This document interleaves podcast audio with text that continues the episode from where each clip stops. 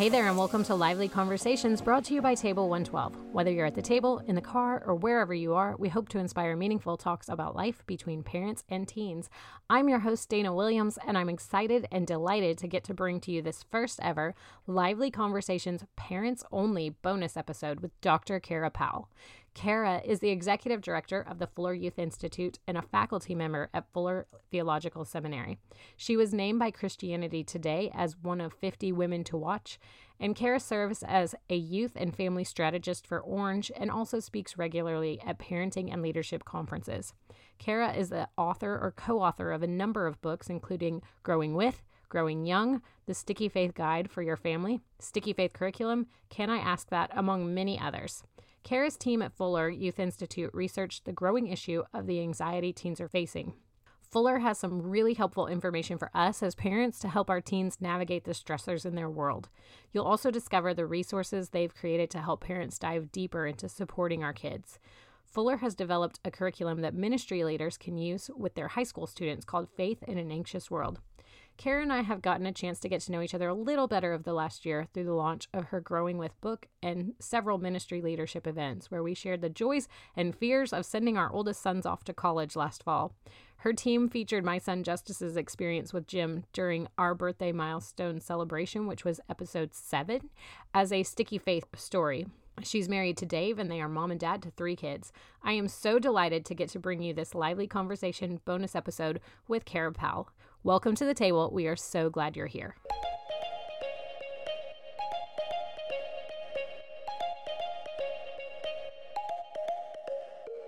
Kara, welcome to Lively Conversations. This is a first for our podcast of a parent bonus episode. Oh, so oh, nice. thanks for agreeing to do that. Well, I'm honored to be in the first group. That's great. I want to know you're you've been doing a lot of research about anxiety and the anxiety that Gen Z is experiencing. What drew you to research that?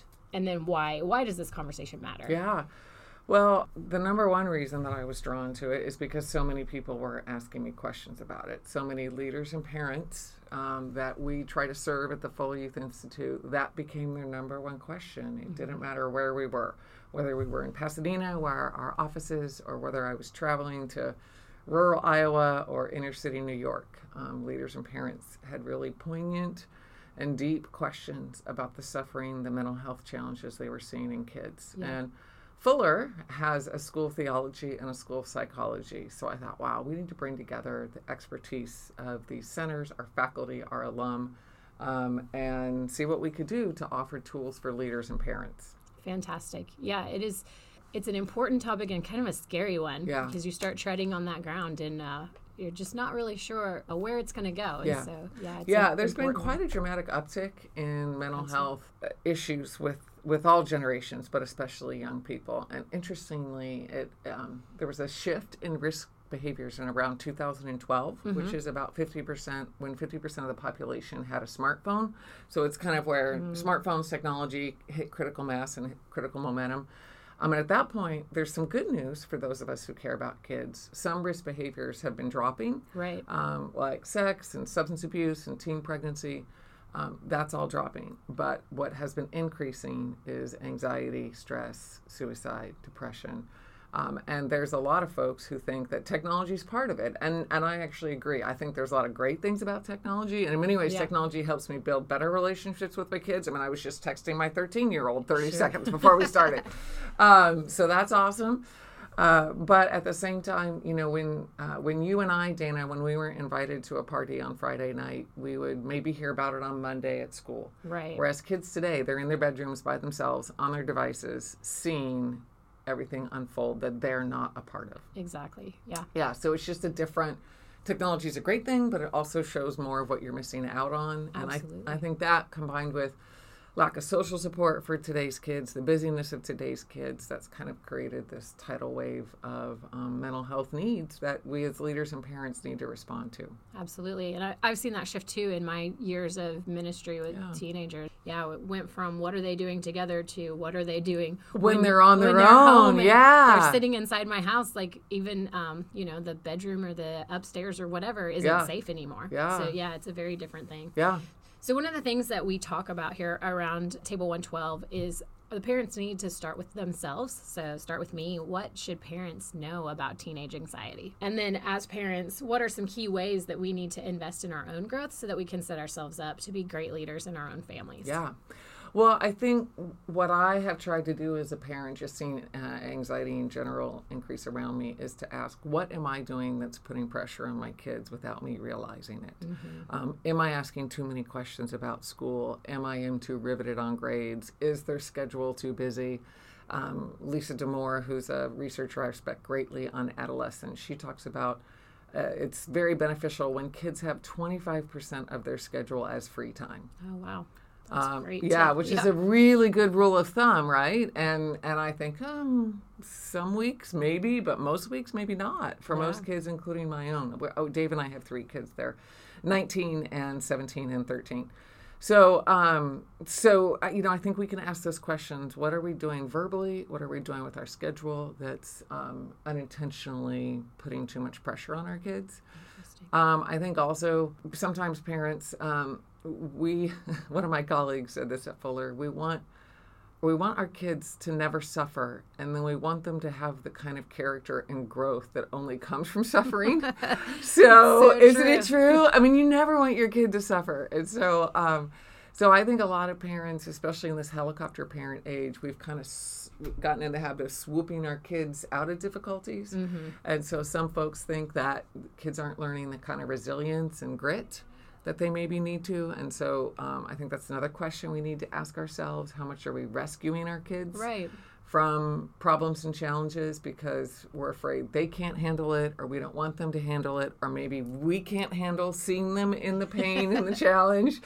Totally. Which is a lot about us, yeah. right? And so, um, so I think those are some questions. And then I would say the last thing is we as parents, uh, I think when it comes to mental health challenges, sometimes we underreact and sometimes we overreact. Yeah. So sometimes we underreact, we react, and um, both there's changes in behavior, changes in attitude that we see in our kids, but we think it's quote normal for teenagers. Mm-hmm. Um, but maybe it's not. Yeah. And at the same time, sometimes we overreact and think everything our kid is experiencing is a crisis. So how to find that helpful um, place. And that's where one therapist gave me a great question to ask kids.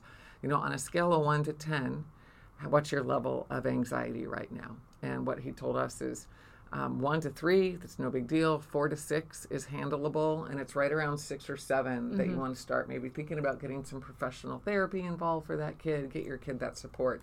So I encourage parents to have that conversation with their kids regularly.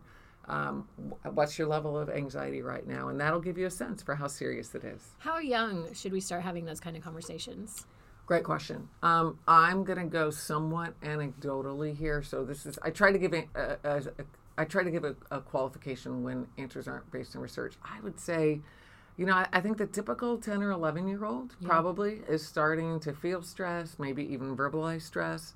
So um, that could vary based on a family and based on a kid and a culture and all that. But I, sure, I would say just kind of shooting from the hip, you know, 10, 11. That's fair. Yeah. Thanks for going there with me. Yeah, you bet. Uh, so another value that we have around here is uh, partnering in community. And i want to know what role does community play in effectively navigating the anxiety that teenagers are facing? So so big. Yeah. it plays such a big role dana. I mean um, uh, my kids there's a lot that they can talk to me about but mm-hmm. they've told me that there's some things that they would rather talk with someone else about. And so even when our kids were young we would play the who would you talk about game who would you talk to about game yeah um, which is you know you're feeling whether it's third grade and you're feeling tempted to cheat or whether it's eighth grade and kids are vaping around you mm-hmm. you know mm-hmm. whatever it might be if you're having tough questions about god who would you talk to um, beyond us so that they constantly hear the message that they can talk to other adults besides us so um, so I think the role of community is huge for um, having other adults who are looking out for the well-being of your kids. The way we talk about it in our family is what adults are on your team. Yeah. Um, who are those five or more adults that can support you, you can talk to, you can text, etc. And so I'd encourage families, both for mental health as well as just thriving overall in kids, to try to develop, you know, a, a team of adults who are supporting your kid. Definitely. Yeah, those are important uh, relationships to invest in. And I think for parents, parents also need circles where they can sit in just Yeah. as much as kids and teenagers do. So, how can we use those circles to support us as we support our kids? Yeah, I think for us as parents to have those few safe places where we can talk with other parents or other adults about what we're seeing in our kids and kind of ask them, you know, what do you think? Um, what's your perspective on that based on what you know about our family? Um, so that so that they can be kind of a sounding board for us, uh, even in terms of what's going on with our kids, and then also. You know, we as parents, we experience our own anxiety Yeah. and our own stress. And so, um, you know, I have uh, a number of close friends that were kind of in text dialogues kind of all the time. Yeah. Like, you know, pray for me, I'm dealing with this. Uh, what do you think I should do here? Or I have one friend that we're committed to remind each other that Jesus is enough. Oh, yeah. and so if, if any of either of us are feeling that we're not enough or just feel led to, to reach out to that other friend, to just let her know, to her, let her know that Jesus is enough. And, and I know I need those reminders myself. Definitely. um, as a, an adult and as a parent. Yeah, when we sit across from each other and we look into each other's eyes, it's almost like we can give each other permission to just be human. Totally. And that's so important. Totally, yeah. Yeah. To not be mom, to not be the employee, to not be, yeah, just to be a human who's navigating the ups and downs of life. Yes. And the ups and downs of, parenthood, which there are plenty. It's a roller coaster. Yeah, yeah, absolutely, absolutely. So the last thing that we kind of focus on around here is engaging our kids with intention. Nice. So I want to talk about how we can engage our kids in preventing prolonged anxiety. You've given us the tool of the 1 to 10 scale so Yeah. that we can measure things. What else can we do? Yeah. Um, well, actually, uh, I've spent a lot of time with therapists. I'm not a therapist, but I've spent a lot of time with therapists trying to understand this. And as I've looked over my notes from what I felt was most important, um, I've actually created a little mnemonic that's A, B, C, D, E. Okay. Um, so I already gave the A, which is ask. Ask your kid what's going on and their level of stress. The B is breathe. Um, and this is so interesting because I've learned from my neurologist friends that there's something about slowing down our breathing and letting our lungs fill with air that causes our heart to stop beating so rapidly and that literally helps our body relax. So one of them said it's like it's like the body's brake pedal. Yeah. So once you ask, you know, how, help your child, help the young person you care about breathe. Um, C is center on an important truth that you think would help them.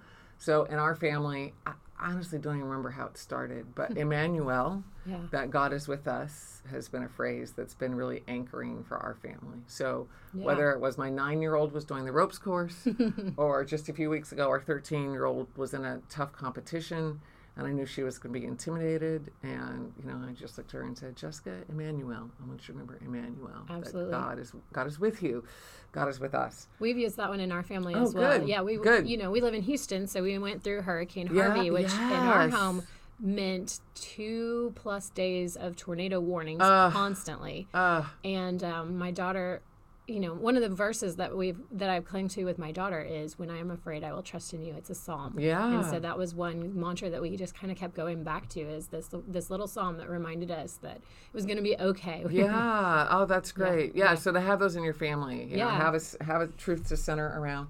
Um, D is develop a team. You know, you already hit on that. How do we help our kids have adults they can talk to, have um, friends they can talk to?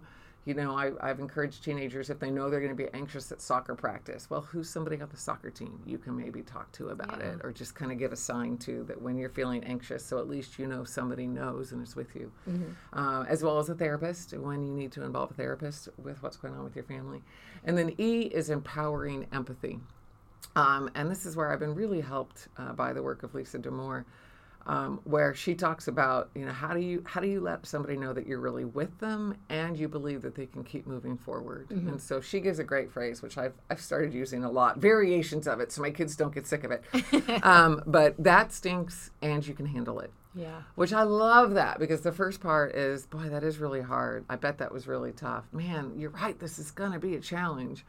But then the second part is to say, I, I think you can do it. What do you think? Yeah. Um, and or I think you can do it. How can I support you as you try? You know, so that you're letting your kid have some agency Mm-hmm. and move forward. So that that balance in that phrase has been really helpful for me. I love that. And I actually used that one this week with my son. He's Nice. starting his own business. Cute. And yes, uh, and he he had run into a challenge and I came to him and I apologized. I said, "Hey, I took over making your logo for you and I'm so sorry for that."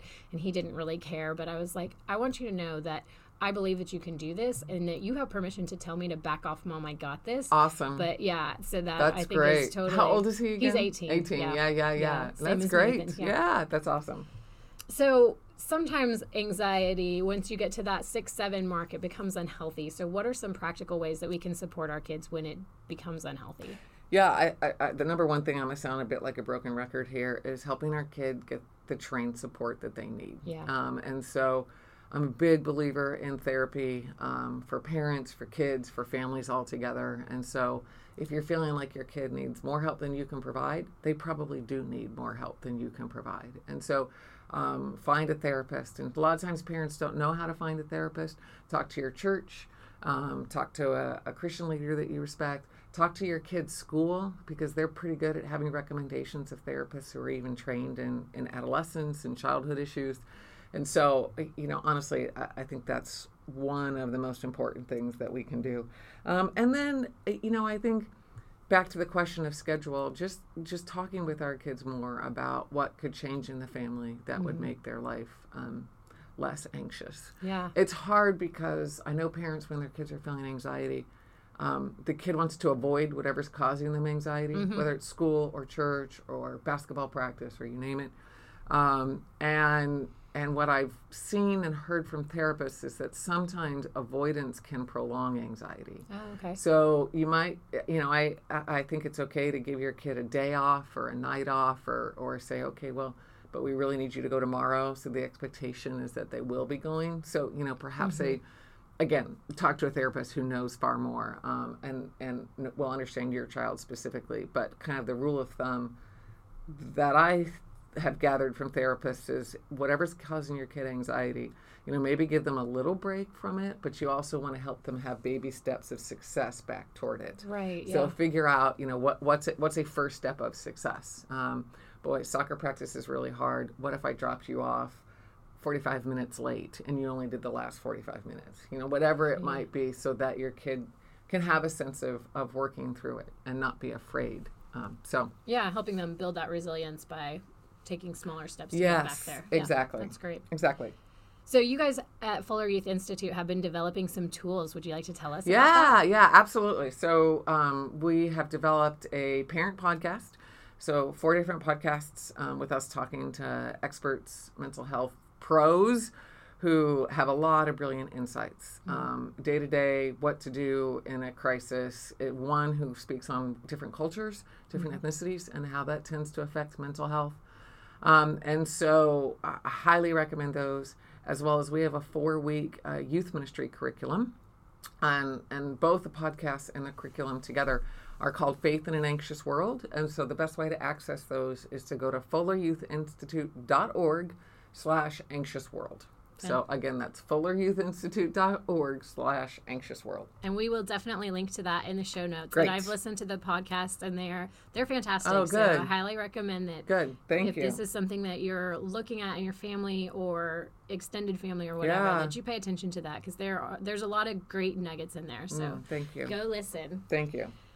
So because the show is lively conversations, it can be silly or it can be serious. What's something that's filling you with life right now? Okay, well, the first thing that comes to mind is um, I have a renewed passion for doing classes at the gym.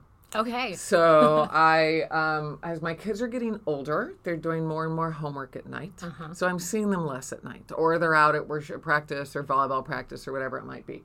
And and uh, my tendency um, is to work in those times. and so you know, I work all day. My kids, we have dinner together. My kids are busy. I work all night.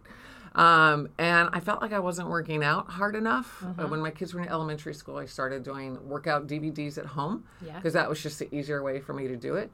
But I, I wasn't quite pushing myself as much. So um, my goal is to go three to go to the gym and do classes three to four days a week when I'm home. Yeah. Um, and sometimes it's yoga, sometimes it's Pilates.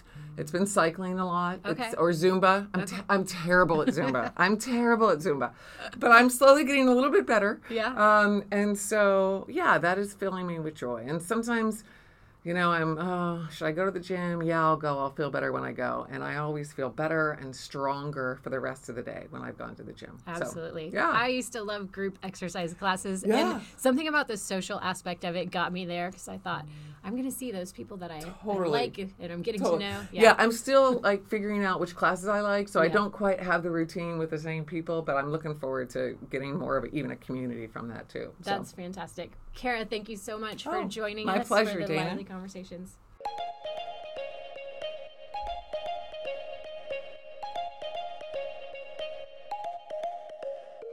Isn't she just brilliant? I just love Kara. I love her insight. I love her down to earth, super practical ways of taking the research that they've that they've found and then putting it into practice in everyday real life. And they've given us such good tools for how to help our kids navigate anxiety. And along with that, I'd love to encourage you to visit the show notes at table112.org slash podcast. That's table, the number 112.org slash podcast. You'll see Kara's picture there. And in the show notes, you're going to find links to Faith in an Anxious World, as well as their parenting podcast. And we've developed an infographic with all of her suggestions all in one place where you can see it visually the scale of 1 to 10 and developing a team and the ABCDEs all of that is in one place so go over there grab those from the show notes and we hope this inspires some meaningful talks in your family and share it with a friend. I know that every single one of us knows a teenager who is feeling anxious, who's feeling downtrodden. And so pass it on to another parent or ministry leader who can support them. Thanks for listening. We'll catch you next week at the table. That was really fun.